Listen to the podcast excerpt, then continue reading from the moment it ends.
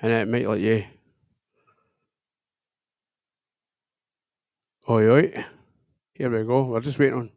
So we're just waiting on you, Dave, pal. I'm just going to hang up. Right, you should be able to click that link and it'll...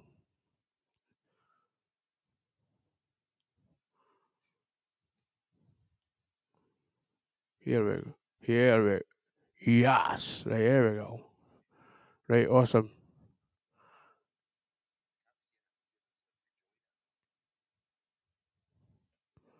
Really?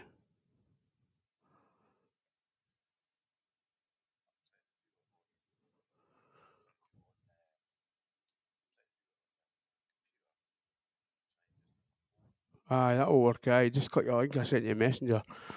So, all right, mate. Aye, no worries, no worries. Right.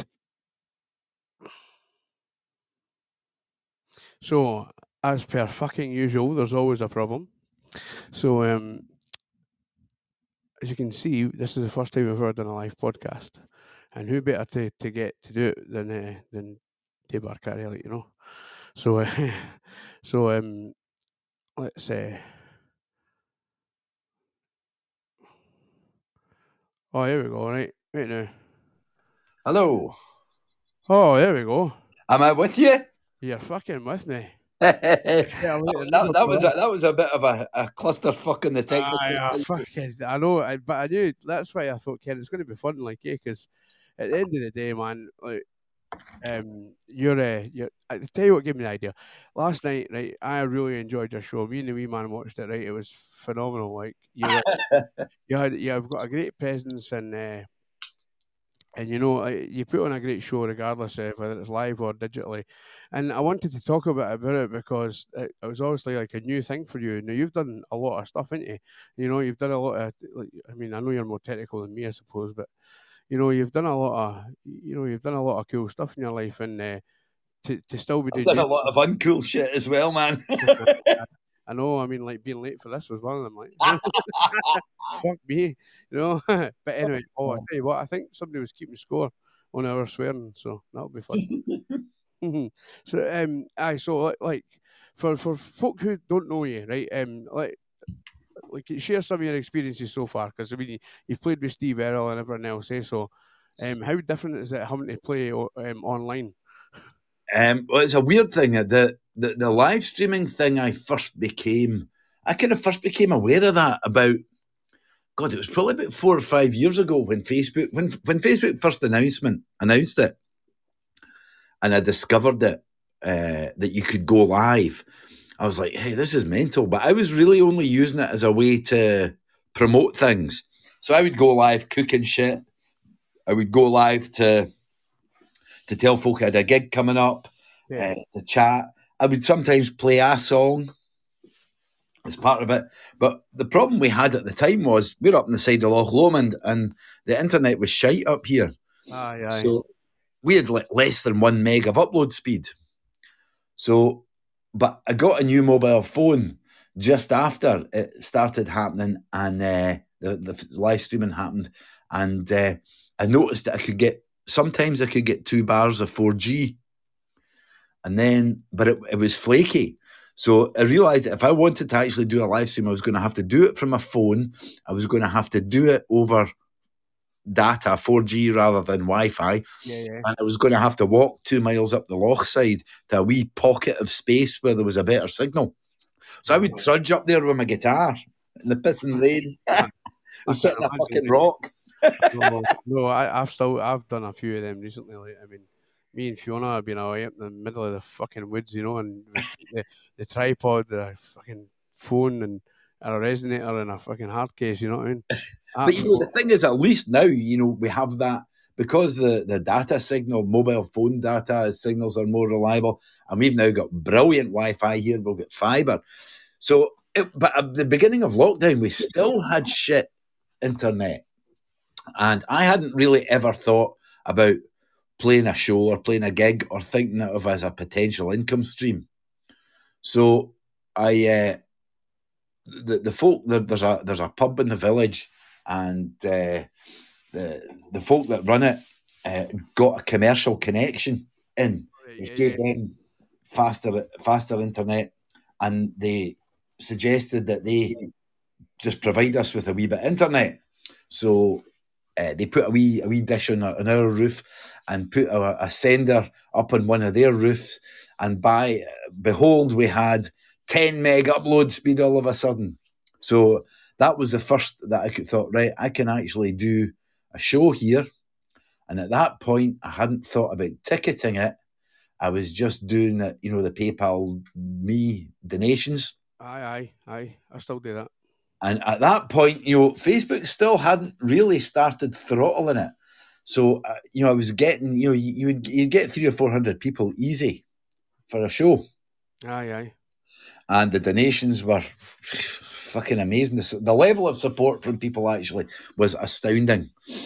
But after doing a couple of them, it became apparent to me that there were lots of scammers and fishers and what have you, trying to divert people to give credit card details and all sorts of things. Aye, it fucks it up for the people who are trying to survive off it. So we started to think, right, what we need to do here, it needs to be ticketed. That'll maybe help a little bit. And I went through all the experimentation of using Eventbrite and Zoom and porting Zoom into Facebook and using Facebook's own ticketing platform. Aye. So we tried, over the last couple of years, I've tried them all, and because I feel that now if you just do a live stream, like if I do a live stream just straight to my page or my profile, not my group, but my page or my profile, yeah. Now I'm lucky if I get 40 or 50 people, because I don't think Facebook lets people know. In fact, I think Facebook fucking hides it. I think now, right, so I tell you who's a good person to comment. I don't know if you can see the comments or not, like I can, but so Fiona... I see her here. Hey, Fiona, how is she? Is she? She's feeling shite, but I think she's feeling better. I don't know. She'll maybe tell you in the comments if she blurs her arse. Fiona, I hope you're feeling better. She's sharing the show, apparently. So she has. Aye, good lassie. That keeps her in the good books. But it is strange the way it's, the reach and the viewer count has plummeted. One of the very first live streams I did was at a pal's house down the road, and I went live. I don't think I even announced I was going live. We were making beer, and in between... getting the beer machine going, I would play a couple of songs. Aye. I think I had something incredible. Like within 24 hours, I had a reach of about 60 or 70,000. Fuck me. That's good. Like, aye, that's absolutely. But brilliant. Now you look at the reach of them, and you're lucky to, it is.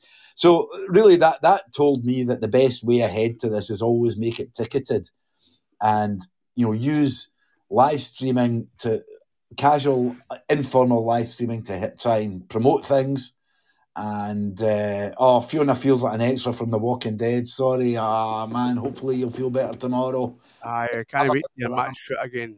Have a fucking gram.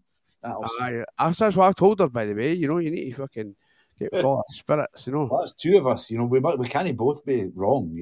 No, absolutely not. Fucking hell.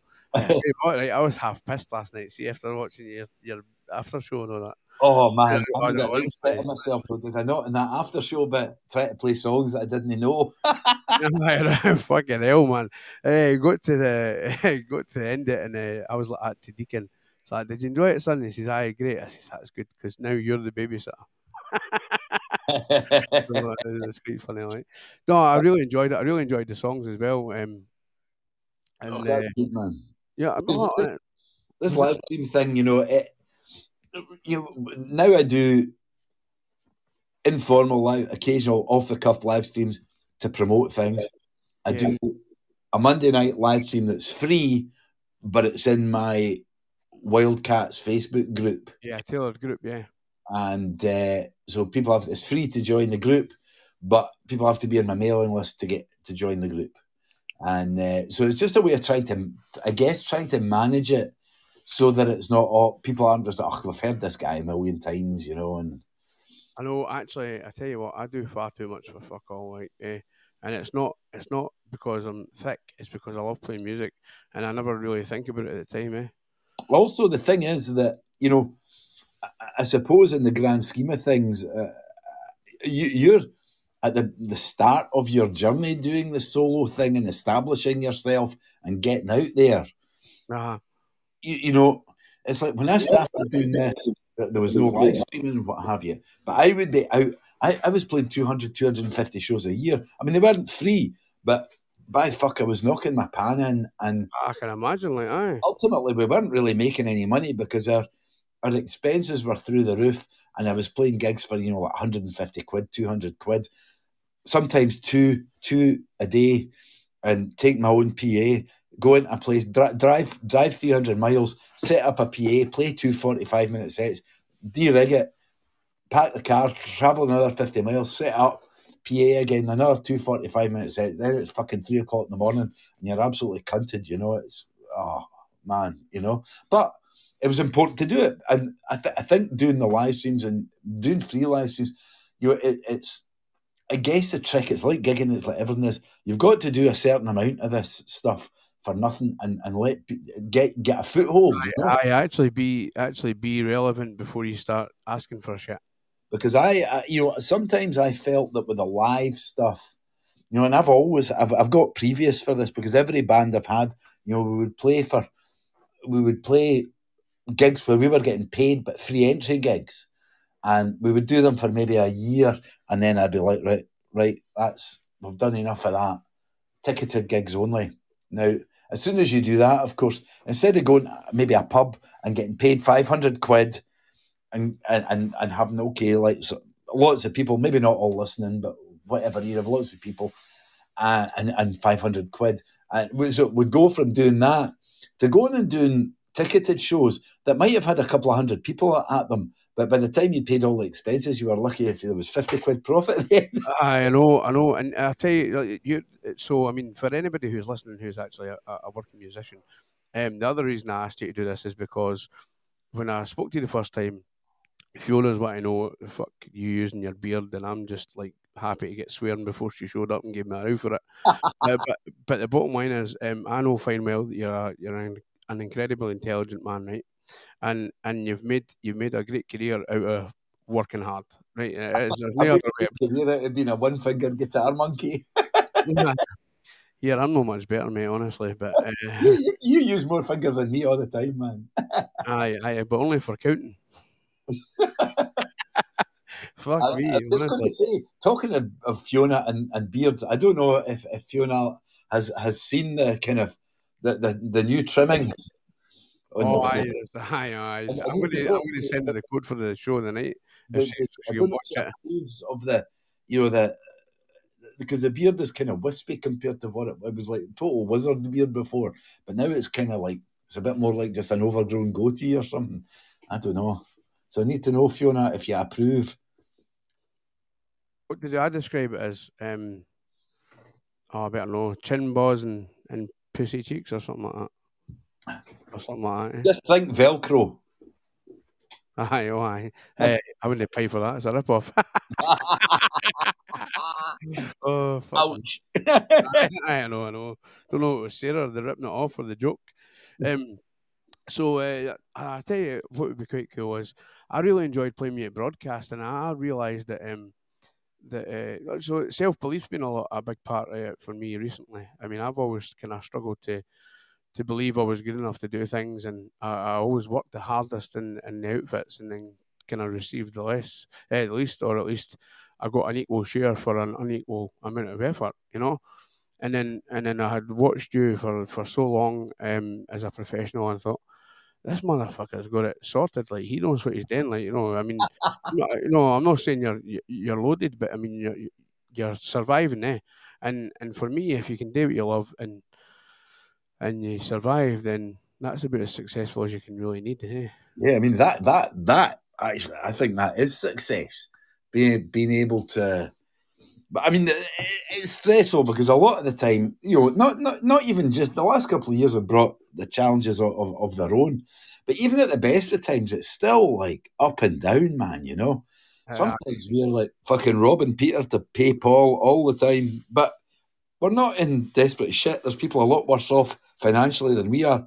And actually having a wee bit of financial stress is a small price to pay for not having any fucker breathing down your back, you know?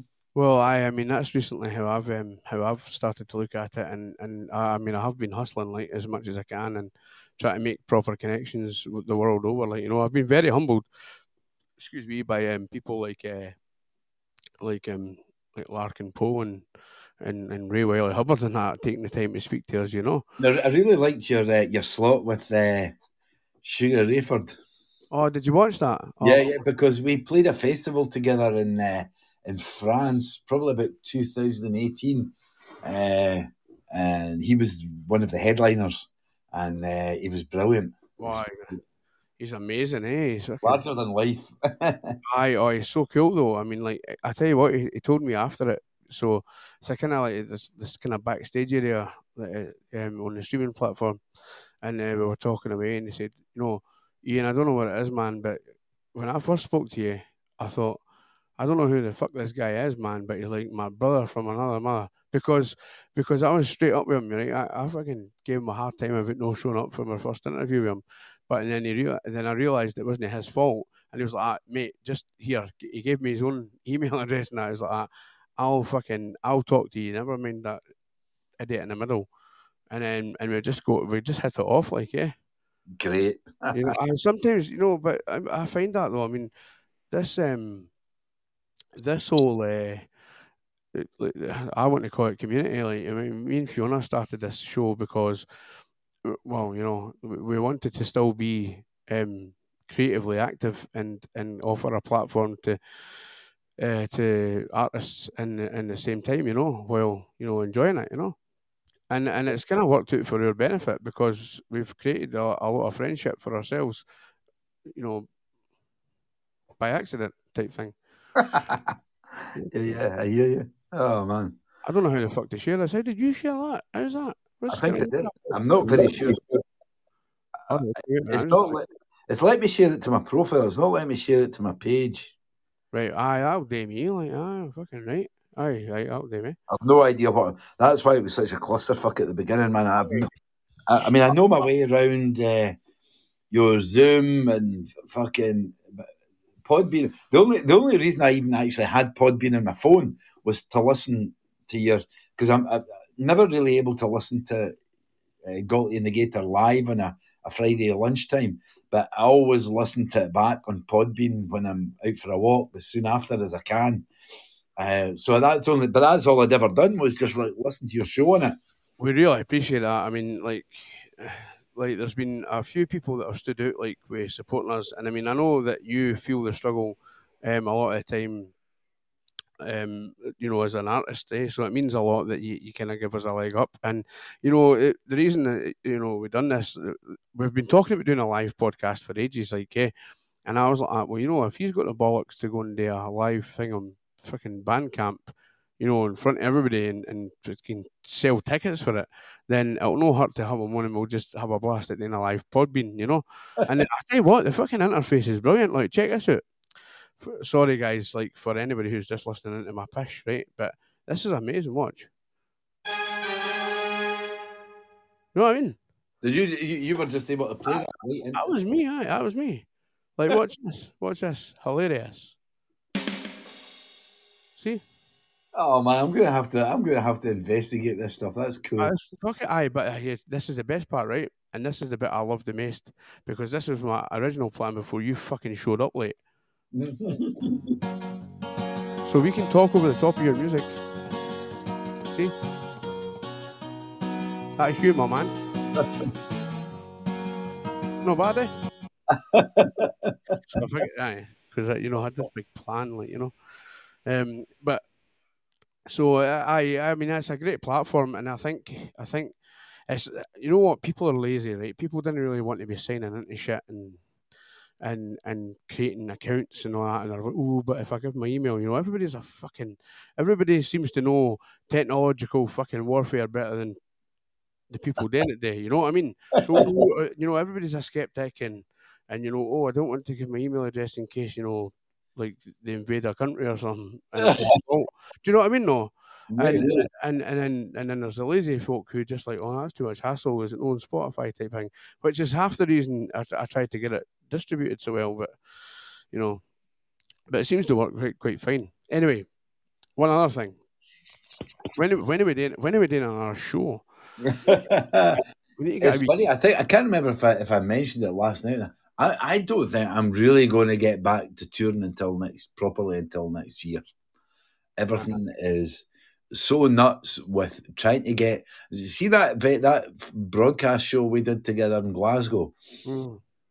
It's kind of like all the good venues are being blocked. I mean, they've always been blocked booked by promoters anyway, but it's even worse because all these promoters are trying to squeeze in 2 years' worth of missed and rescheduled shows into the next 6 months. I get you, like, and that's one of the issues, and we're still not. I'm still a bit unclear over the effects Brexit's going to have.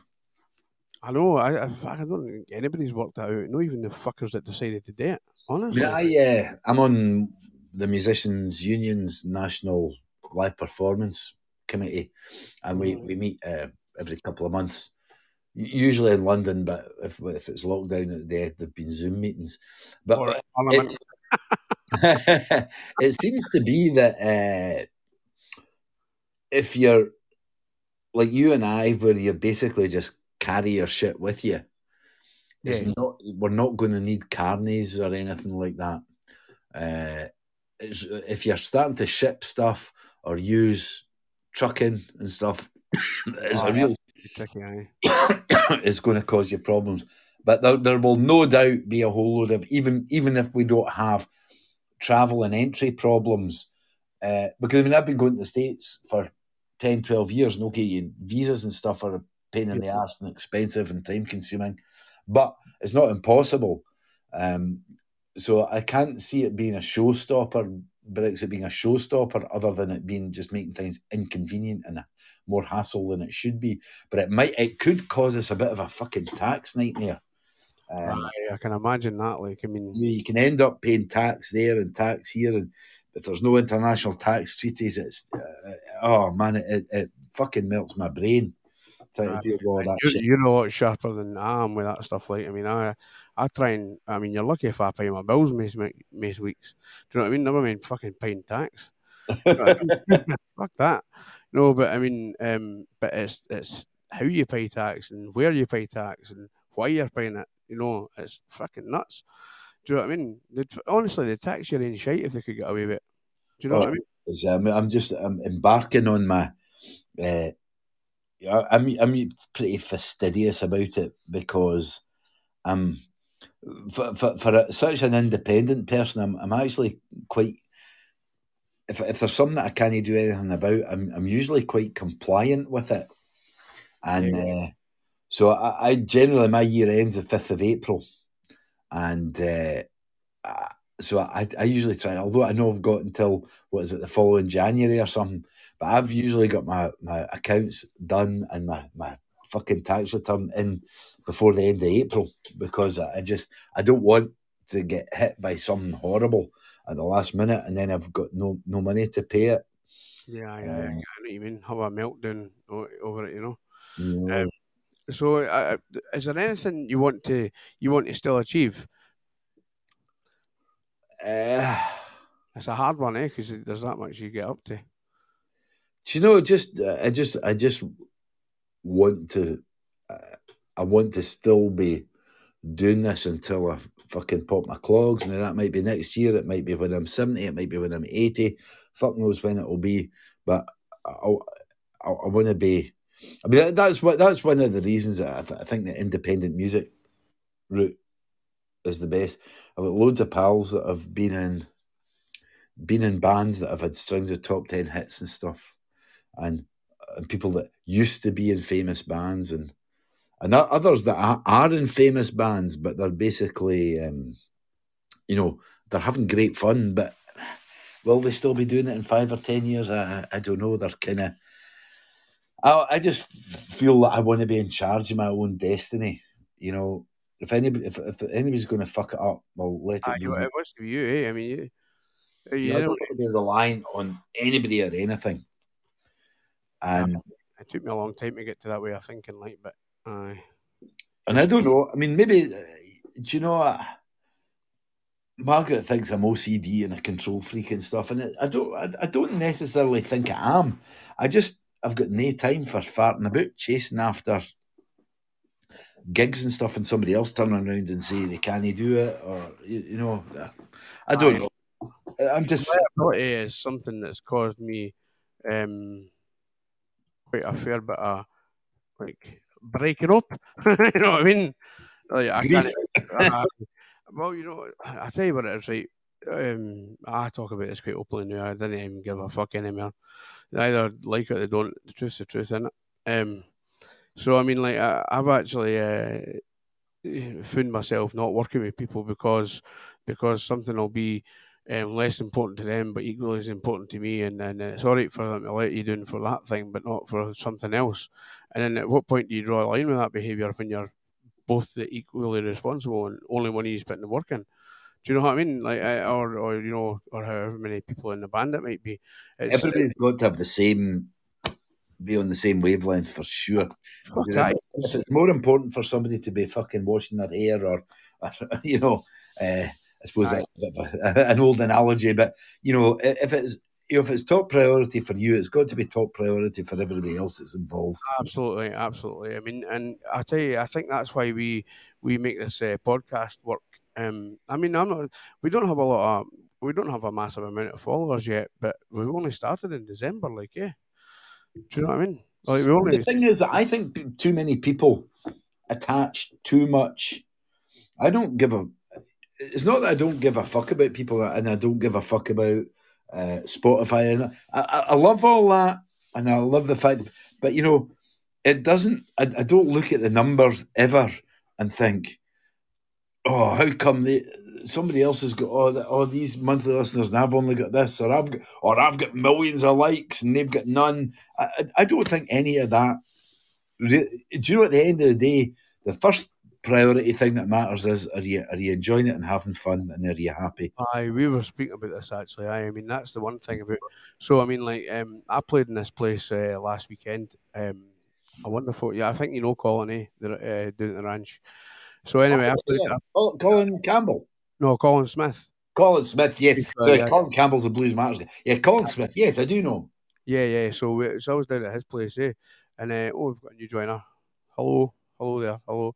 Mind if anybody wants to fucking, anybody wants to ask anything, you can stick it in the comments and I'll pretend I can read and try and make a noise with it, you know. But it was a great gig, and you know, I just found it a big confidence booster and everything else, and yeah, great place to play, like, yeah. So I mean, the stats don't really matter. What matters is, you know, like we just said. Enjoying it, having fun, and being happy, and then after that, you know, there's no point in having fucking 300,000 monthly Spotify listeners if you play a gig and you can only get 3 folk in the room. You know, there's all sorts of. I mean, everything matters, but nothing matters. I know. It all plays a tiny wee part in what will happen in the end up, eh? But if you invest too much in it, I think, I mean, there was when we started this, like, it was an illness for me. Like, I was like fucking every day checking, oh, is it growing? And to be fair, like, I mean, obviously it's at the start, it's quite a healthy way to be to make sure you're doing it right, yeah. But now, I think we're well enough known within the scene to actually. I mean, we had Robert Cray approach us yesterday. Do you know what I mean? Yeah, yeah. So and I think, you know. And the thing is, it's a really small world, because already, you know, looking at the folk that you've interviewed and stuff, and the friends in common and stuff, it's quite a small world. And it's frightening, aye. But that's what one of the great things. I mean, I used to manage a lot of bands and stuff, and artists, and. One of the best bands I ever managed, they were a sort of alt-rock band, and absolutely amazing band. But geez, it was so hard because see, when you're in a bit of a niche like we are, mm-hmm. you can target the right people. You can find your listeners. You can find your audience. You can. It's quite easy to identify your avatar, your publics. But if you're something that's dead universal, well, this could appeal to fucking anybody. How the fuck do I target anybody? How do I reach the right people? Because the right people's fucking everyone. We know that, right? These are the channels. These are the folk that share our interests. This is what we believe in. And people that like us believe in the same things that we believe in.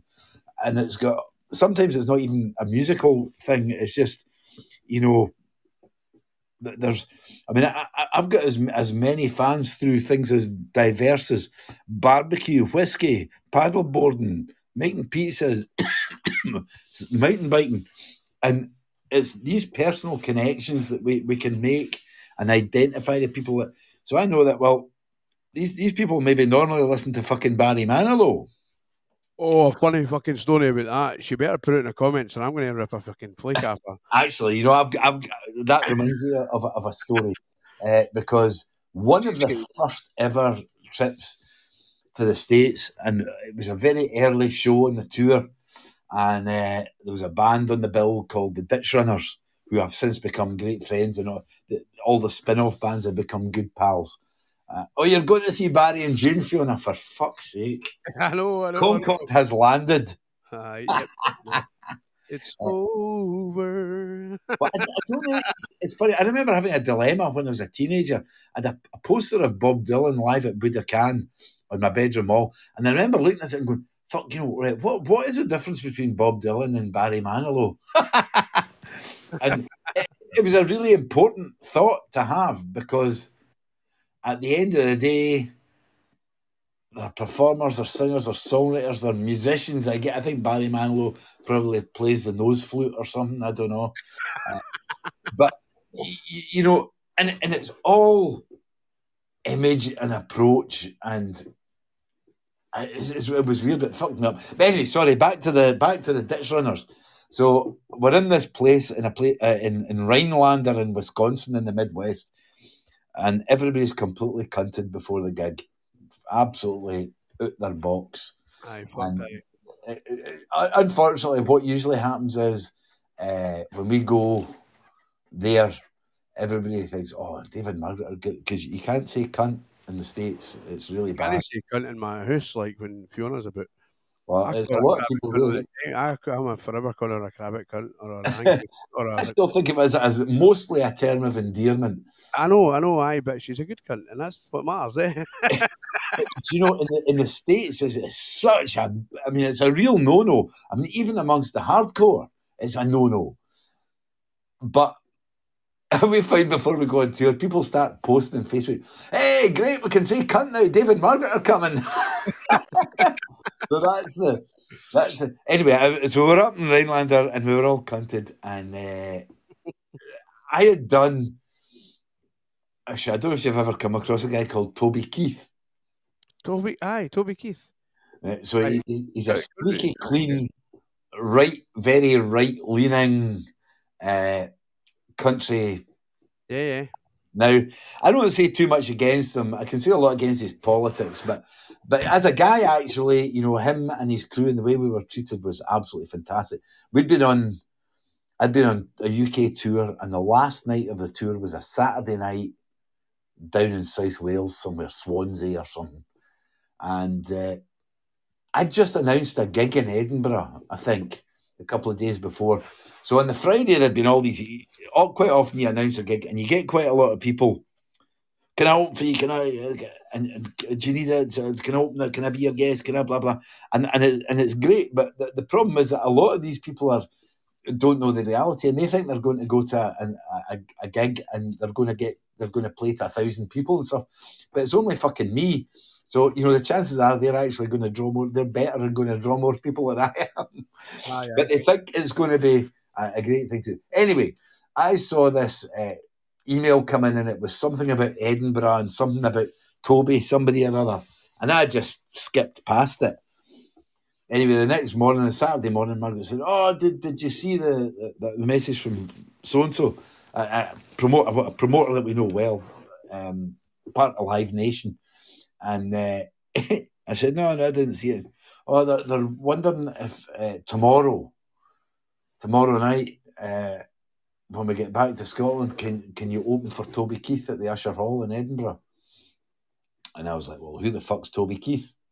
I've no idea." I'd actually thought that email coming in was from some dick called Toby wanting to open a show. Some chancing bastard thing. So, as it was, you know, it was a great experience.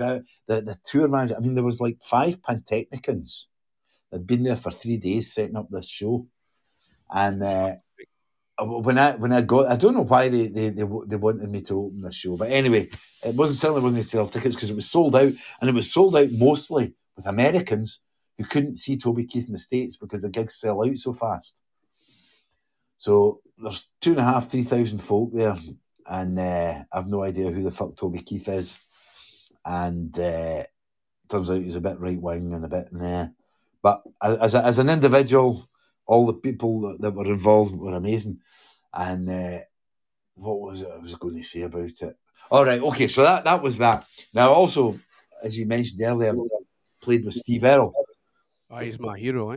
You know, the exact opposite, politically, and good guy all round. Absolutely amazing guy. So... I go to this gig and so, "No, so you played with Steve Earle," and I was like, "Oh yeah, you saw that, great." I said, "I also played a gig with Toby Keith," and they all just couldn't. You know, it was like me saying I opened for Barry Manilow. If you said you opened for Bruce Springsteen, that would be heroic. But if you say you opened for Barry Manilow, you're going to get laughed at the park, probably. You know. I know. And here's Fiona away to take her knickers in her bag. You know what I mean, for the guy. He must be something, right? Oh, I'm dead. I don't know. But the other thing, you know, where you go. See, while Galt is faulty, I'm going to take advantage, I think. Galt is faulty. Hopefully not for longer.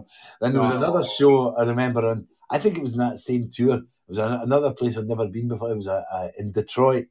There's an area in Detroit called Wyandotte. And I was playing this gig. There's a band over there called the Goddamn Gallows, and one of the guys from Goddamn Gallows, Fish Guts, was opening the show that I was playing. And there's all these folk about with Goddamn Gallows, like cut-offs and everything on. And all these patches, so I must have seen about 7 or 8 of them saying, "Fuck Toby Keith, listen to Waylon." Oh, brilliant. That's kind of sums up country music, really, because there's so much great country music, but there's also some fucking terrible stuff. Aye, absolutely. And I think that's across the board, like, eh? I've been quite roped into a few arguments about blues music and, you know, like, what is it and you know, how should it sound? And I was the biggest argument, I think, that's kind of relevant now is, like, blues rock. I mean, if it's blues rock, then fair enough. But if it's rock and you're calling it that to get an extra coverage, then don't fucking bother, you know. There's quite a lot of, you know, people either one way or the other about it, like, eh? So I mean, we just tag somebody into the argument and then watch it escalate, you know. It's funny. I mean, you look at some of the stuff on Facebook. I mean, it's fucking fights breaking out everywhere. I know. Oh, it's hilarious. I've seen behind a fucking keyboard, like, you know, but you know what I mean. So I'm gonna try and start it. Me and Fiona spoke about this a while ago, and to give Fiona her fair credit, right? She's a broadcasting genius. It's her that writes the kind of system of doing the shows out. She does a lot of the research on topics that you can't find very readily, you know. It gives us a wee edge, and she's also the one that will sit there and ask questions that nobody would give a fuck to think about, you know. So, like, what'd you put in your beard? I know, fucking. I know. I never said she was 100%, like. But anyway, but that's a great question. It was, right, because she's asked it to every single person now that's had a beard. Even the folk that don't have beards. Right, well, Johnny Bergen is one of them, aye. Johnny Bergen, oh man. Aye, but no, he's, I know, aye, Johnny Bergen loved the question, aye. She's a class act, Fiona. Like, she's a great broadcaster. I mean, I only bring the knowledge of the music really, a lot of the connections, I suppose. But I mean, she is the genius behind the some of the ideas. Like, and one of her ideas was doing a live show from here, you know, like at my other house, you know. Right. I think we're going to start that, like, you know. And in fact, I'm pretty sure I asked you a while ago, but you were too busy at the time. Right, can you remember that? I know you're a bit older. I'm not sure, possibly. Aye, so it was pretty much the same idea, like, as like you did it. Jeff's in Stirling, you know, same idea. Yeah. Here, but the only difference here is like you can get wasted and play pool. You know, I mean, it's all good, like, from Barry Manilow to cunts. I love it. Mind if you're enjoying the show, my man? Give it a fucking share, instead of calling us cunts, like. But aye, so we'll probably sort something like that out. That'd be quite good fun, I think. Grand, you know, that's another wee avenue for yourself as well. Like, I think that if more people had that sense of community, like, the music industry itself would be better off. Like, there's too much competitive mindset with a lot of it, I think. Yeah, and you know, it's a funny thing why anybody would be sort of so protective, because really at the end of the day, everybody's different. And you could take the same song and give it to five people, or a venue and give it to five people. And the five people are all going to do something different with it. And some people are going to like some of them. Some people are going to like all of them. Some people are going to hate some of it. And it's nothing to do, you know, everybody's different. It's not like everybody's trying to do the same thing. Yeah, and I tell you, the other thing about it is as well, let's not get away from the fact that, like, I was talking to Sugar Ray about this, actually. There's nobody ever been worse off from helping somebody. No. Unless it was a fucking junkie or somebody who obviously you shouldn't have been helping. Like, you're probably one of them if you were helping them. If it was that situation, then fair enough. But, you know, generally speaking, in this industry, helping people is genuinely the way to go. Like, I mean, that's what we've always done. I mean, me and Fiona have kind of worked hard to put the artist before the show type thing, you know, and so that's why we kind of do the Zoom calls and the ones with the chats. Excuse me, I've had about two cans, so I mean, but bagged up.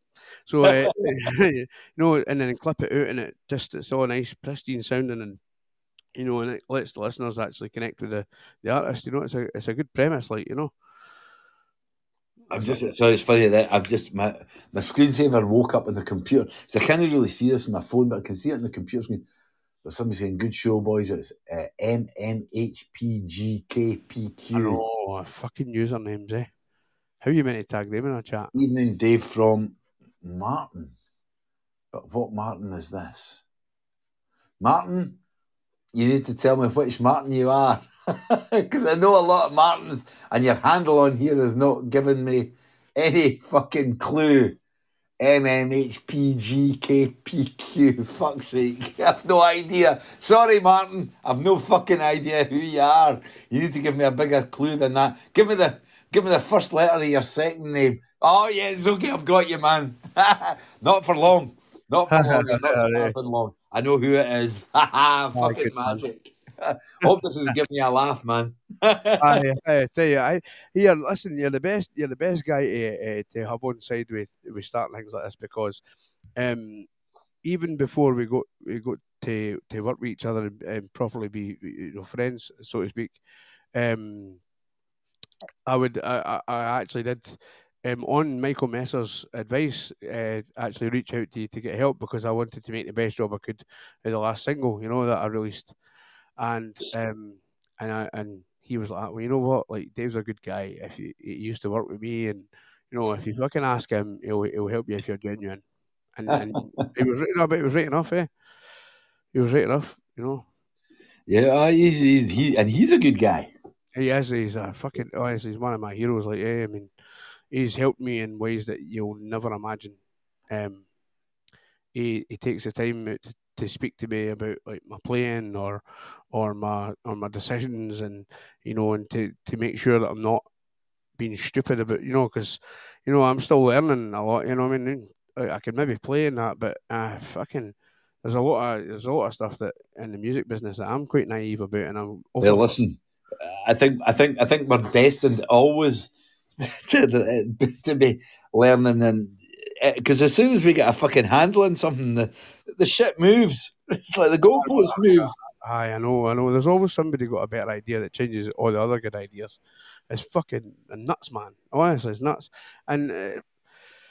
I don't know. Like, I just want to survive. I don't want to go back to killing my hands, working a shit job, and I've turned a corner in how I see myself as a, you know, as my voice and my playing ability and my ability to go out and hustle on my own, you know.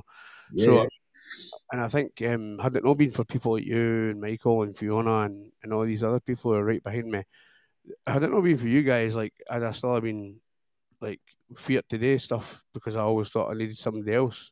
Do you know what I mean?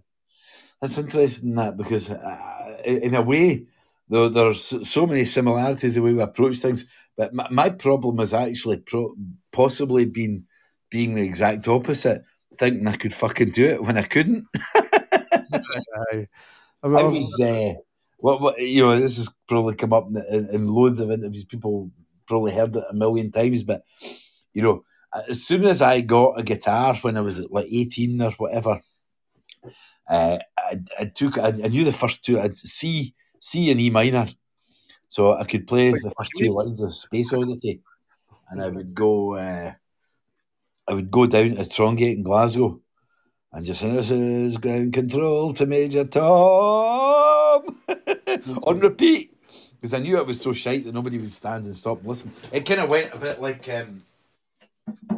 It went a bit like ground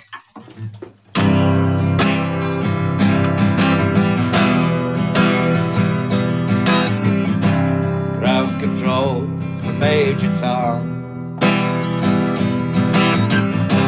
ground control to Major Tom, on fucking repeat, man.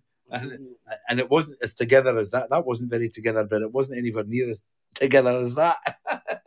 I'll fucking listen. So I was going out trying to play gigs, not really trying to make money. I needed to make some money, but do you know? I was a bit thick-skinned, and I actually sometimes I probably didn't do myself any favors, because I would barge out and do shit before I was really ready. I think we've all been guilty of that, the way. So, Fiona, if you're still there, sweetheart, what do you think of this live podcast idea? It's fucking decent, eh? We should do many of these, I think. I think this will catch on, eh? This is quite cool, because folk can, like, say what they think, eh? Do you know what I think is good about this? It's a bit like we're just having a chat on the phone like we would normally do. But folk are getting to listen in. I know, and you know the other cool thing is, funny you played the guitar there, right? I was going to message you, so I bought. Remember at broadcast, I spoke to you about the string gauge years, because I was using 15s or 16s, and I still felt they were a bit. Pussy-assed. Aye. I used to be a bass player, so wait to hear this, right? This is the gauge that I got for you.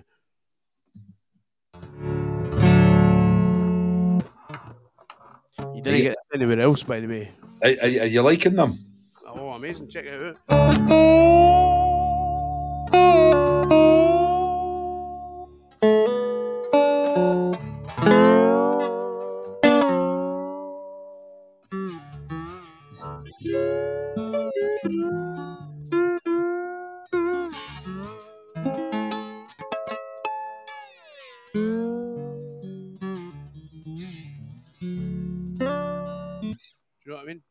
Yeah, man, it's just, there's a funny thing though that we have whenever I put this guitar down on the back of the room. We have, when National launched the Signature Guitar, one of the things that we wanted to do was, or I was keen to do with the Signature Guitar, was come up with an instrument. I mean, you'll know yourself that resonators don't really like being retuned. No, they don't. They kind of settle into a certain tuning. So I always would have one guitar in open G, one guitar at that point in open C for the last 20 years. Open C, open G.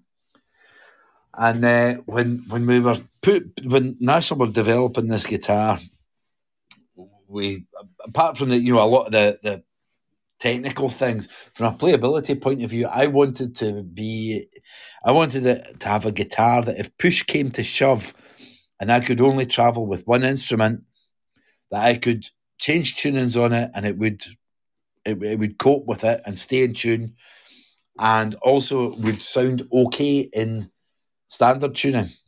Yeah. I can't quite get it to do a banjo impression yet, but I'm working on it. So one of the things that became very apparent, or two of the things that I was going to have to change from my point of view to be able to help make this work, was rather than playing an open C, was to go up to open D, because going from an open D tuning to an open G tuning isn't a huge amount of changes in tension on the cone. Whereas going from open C was quite low. I was just going to play havoc with everything. And yeah, a big stretching. So there was that point, and then also it gets to a point when you're not playing with a bottleneck, that if the strings are too heavy, it just sounds a bit weird. So I've actually, we haven't really launched them. We're moving over from the strings that you got to. It's not really a hybrid set, but there's a kind of few allowances. I think that unwound 24, unwound 26 for a third is now down to 24, which is still pretty meaty, but it just makes a difference between being able to ring out in regular tuning. So there's a sort of new packaging and a new that they're working on. So they're kind of slightly lighter on a couple of the strings, but not much. I think the funny thing about it, when it comes to playing guitar as well, is I am one of these guys who, because I used to play bass, and kind of conditioned my hands to handle heavier strings, and then played double bass, and then took up slide. It doesn't really feel like a big deal, but later on in playing bass, my bass strings were probably as fucking light as the guitar strings on that resonator are heavy, you know. Somebody, I think when you were here, you saw the cigar box that one of my online guitar students sent me up. It's brilliant, 3 strings. But a while back, I played the Cigar Box Festival down in Manchester. God, it's probably about 9 or 10 years ago. Bruno's got a cigar box. And I said to the guy, I don't play cigar box really. I mean, I'd got a song called Dragonfly that I played in a homemade diddly bow. And then there was a couple of songs I recorded in Finland using somebody else's cigar box. And they're saying, oh, it doesn't matter, just go for it. Martin's sharing the show and he likes the strings. Thanks, Martin. Unite the Clans. Hell yeah. You're a rocket legend, man. Thank you. So, but what the guy that organised that festival down him, I don't know if it's still going, sent me a 1-string cigar box. Oh, and cool. It's got a fucking huge, big, long neck on it, and it's got a bass string, a bass G string on it. Oh, but like C6 Steve used to have one of them, eh? One big fuck off tuning peg. Aye. Because he was basically trying to make something that I couldn't break. Fair enough. That string's still on it. I tell you, we had a guy actually. Have you ever heard of Fiona? What they called him, if you can remember, the farmers. What are they called? Shit. The guy actually makes cigar boxes, and he actually made the one that C6 Steve played. He's from Holland. Right, I think I've seen that. Greenhouse or Henrik Greenhouse. He's got a band. I'm sure it's the New fucking something Farmers, New American Farmers. That's what they're called. They're a Dutch band, and he was one of the first guys we spoke to. Ah, because he saw me playing a cigar box or some shit like that. I used to have a couple actually. I had a banjo made out of an oil can, but I gifted it to my pal, because he was choking to kind of play. And I've still not showed him fuck all. So we got a pal in Nashville that's got one made out of a lobster pot. Not a lobster pot that we would see on the seashore here, not like one of these things with wood and netting, but it's like a big round. I think it's maybe the kind of pots they cook lobster in over there. Oh, right, okay. I can't remember what he calls it. It's got a name.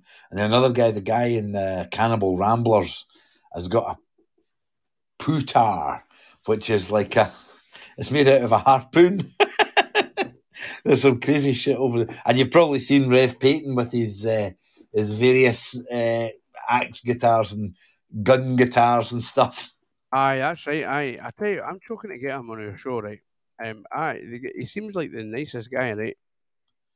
They're good people. Aye. But I tell you what, see the middleman. I don't know about the middleman. I'm not convinced that they are, because it's the same. It's the same people that cannot let us down with Sugar Ray.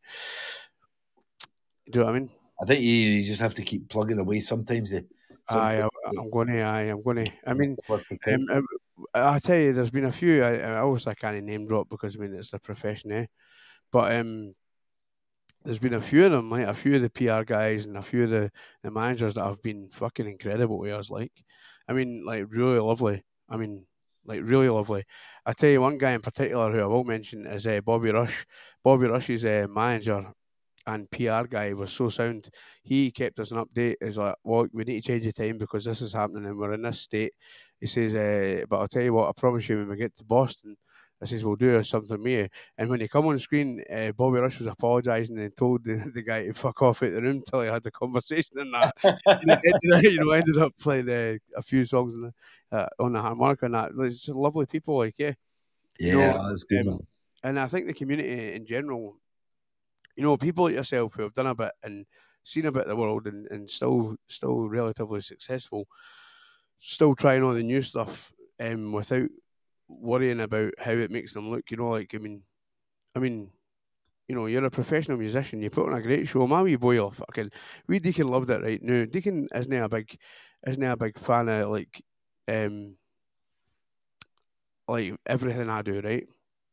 But see when he can relate to something like, so he knew we were playing together in broadcast, so he's like, oh, that's like my dad's pals, like we're going to watch that, and because you got him to be, gave him the wee bottle opener and that, so he felt like he could get, I'm going to watch this because I kind of know the guy, but he actually sat and watched it because he liked the show as well.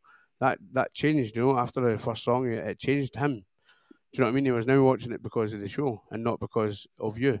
Does that make sense?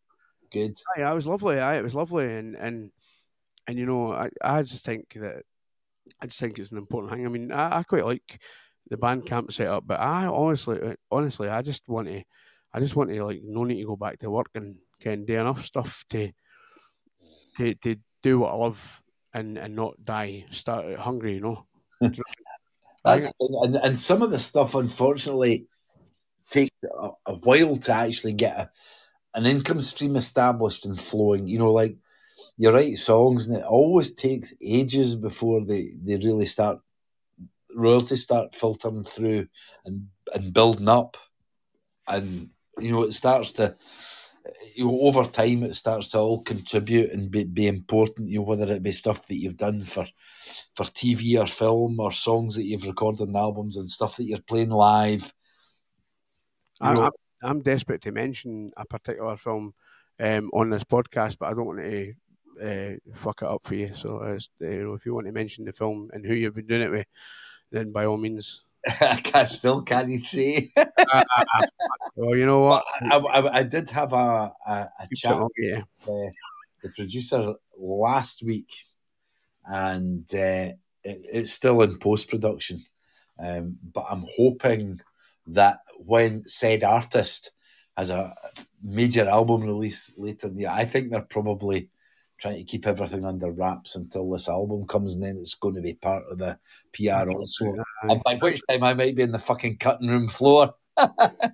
Aye, maybe, you never know. But you know, but from a writing point of view, you know, as much as you can get on, you know, whether you get sync deals and stuff, and they're slow and it's hard to get them, and then you get something comes in, and then you think that's not going to happen, and then, you know, a few years later, there's a wee trickle of royalties, and that wee trickle becomes, you know, maybe more of a stream, and in itself, it's probably fuck all, but it's like all your Spotify stuff and all your downloads and streaming royalties.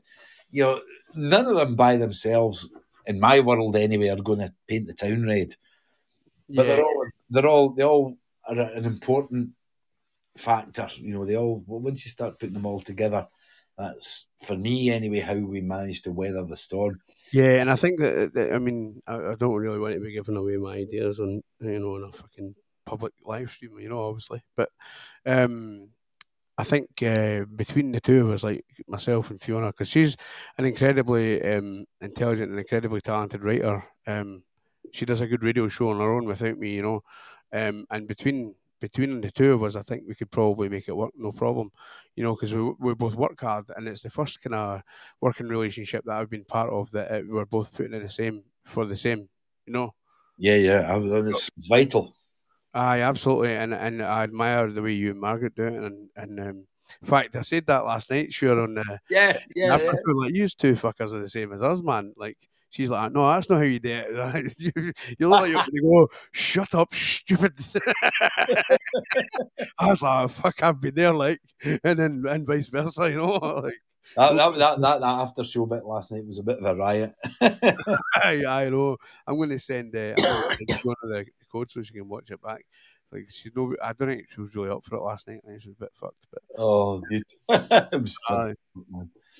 But listen, I think we should probably let you go and enjoy your life. And I think we'll play it with Preaching Blues, because I done this a day.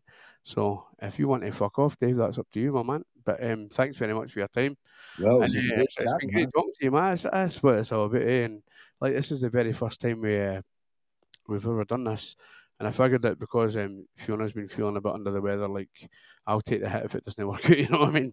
Yeah, just blame me. Just fucker, it's his fault. He screwed it up. Your beard's too cool. Your beard's too cool. People like that. Can it be him? I know his shower routine. Aye, sound my fault then, aye. Right, fault that is. Right, anyway, my man, listen, I'll catch you on the flip side, right? I'm going to stick the song on. Definitely, we'll catch up soon, man. Take it easy, man. Bye-bye. Thanks for having me. Cheers.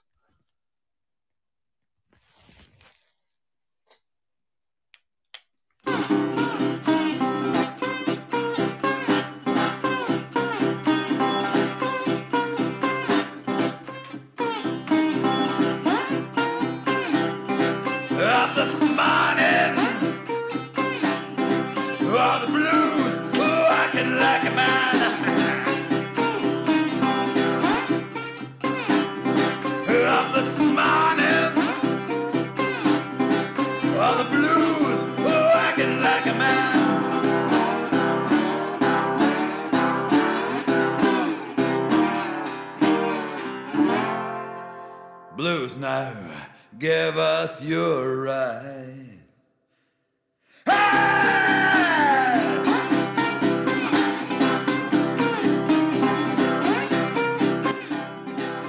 The blues fell my.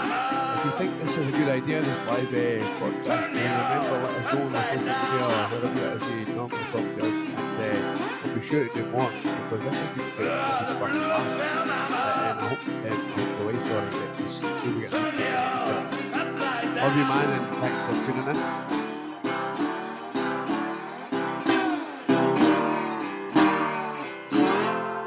Travel on now, you just can't get up.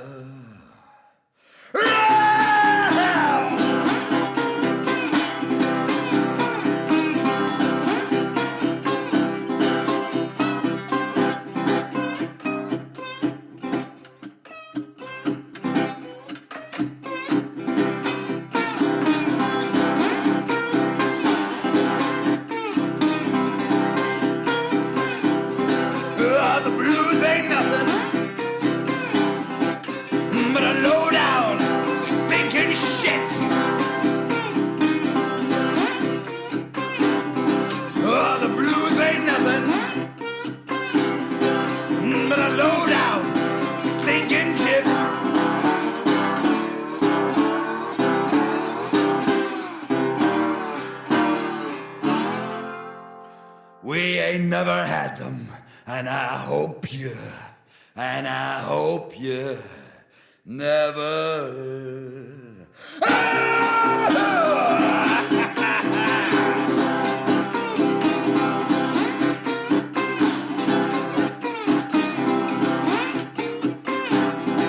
Oh, the blues ain't nothing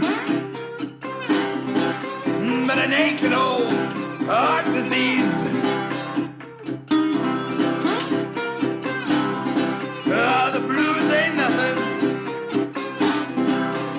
An aching old heart disease.